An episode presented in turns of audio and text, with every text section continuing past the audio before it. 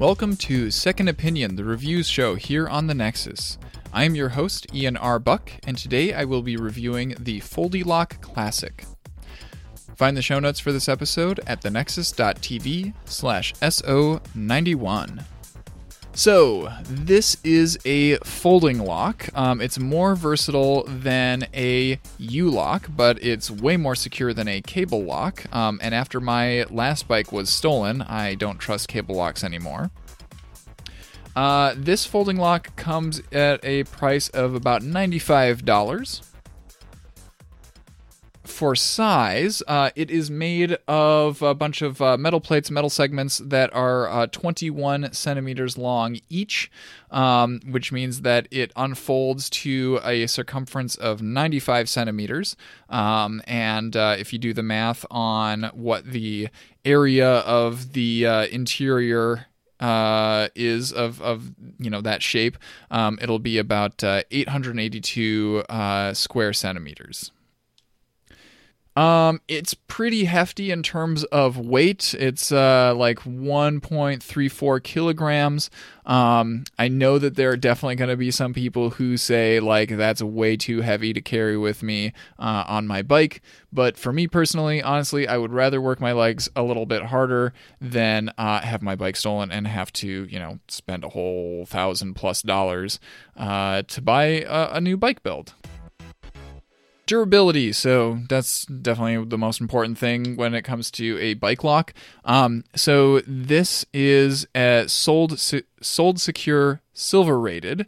Um, so that's not the highest rating that they have. Uh, gold is the the highest rating, um, and the only folding lock that I know of that has a security higher rating that's higher than this one um, is uh, it's a model from Abus, um, but it's uh, it's significantly heavier and it costs like twice as much as uh, this lock. So yeah, I guess if I ever have to replace this folding lock, um, maybe I'll try out that more expensive option. Um, I hope that I don't have to do that because, like, the only reason that I can imagine that I would need to replace this lock is if somebody breaks through it and steals my bike, which would really suck.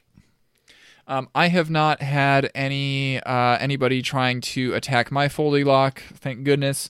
Um, you know, I mean, nothing's gonna like protect your bike from somebody who has like an angle grinder or something like that.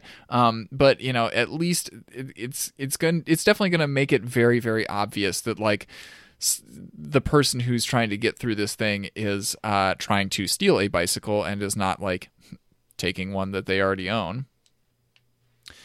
Um, for weatherproofness, um, there was a little while after I got this lock and it got like rained on a whole bunch where um, I was having some trouble like turning the key in the lock. Um, it kept like you know it was getting stuck and it was it was really really hard. Eventually, I was able to like kind of force it a little bit.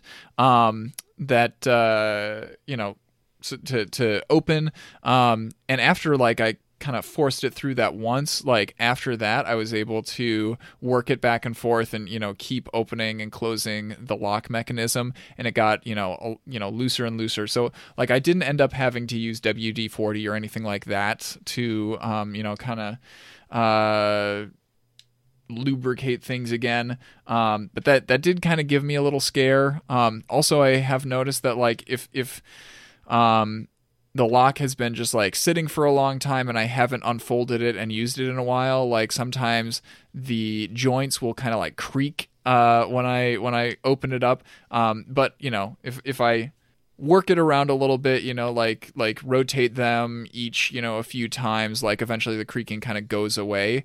Um, so that's all right. Um, this lock comes with three copies of the key that opens it. Um, so that's definitely good for having like a couple of backups uh, sitting in your drawer at home.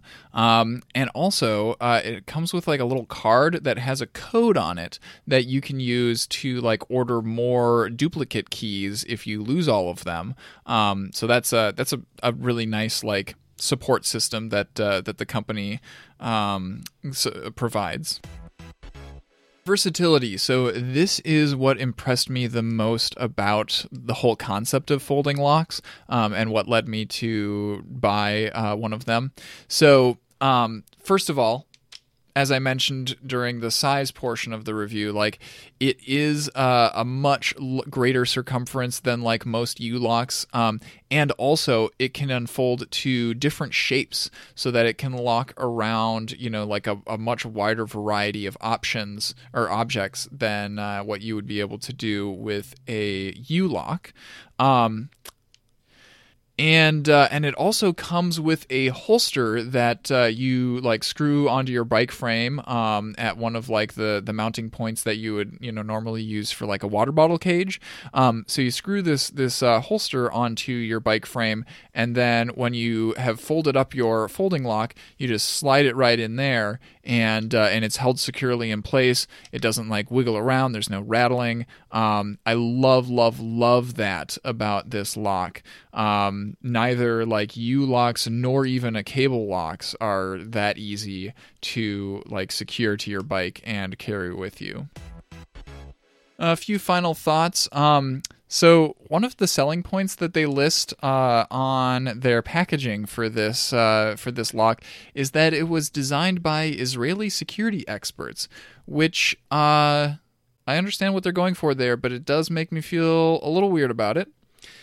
Um, and I guess also the last thing I would like to say about this is that uh, if you find yourself suddenly in like one of the road rage video games, I suppose you could just like unfold this thing and use it as like a weapon to whip other people next to you or something like that.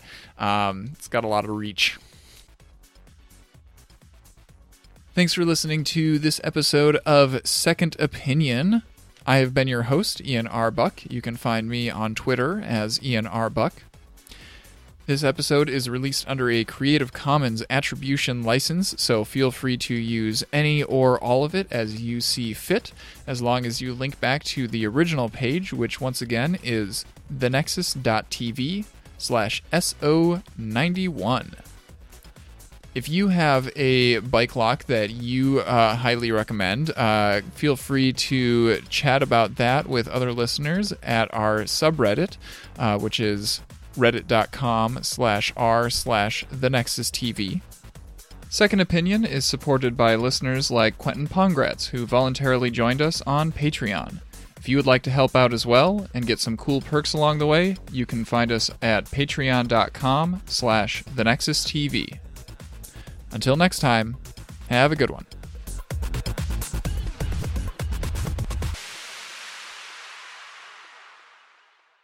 The Nexus The Nexus, the Nexus TV, podcasts from the Technological Convergence. Technology is ever evolving. It touches every part of our lives, both influencing and being influenced by society. I'm Ian R. Buck, and I know it's hard to stay on top of everything you need to know to live in this digital world. That's why, every month on The Extra Dimension, we explore a different aspect of the technological convergence. Find it on our website, thenexus.tv, or by searching for The Extra Dimension in your favorite podcast player.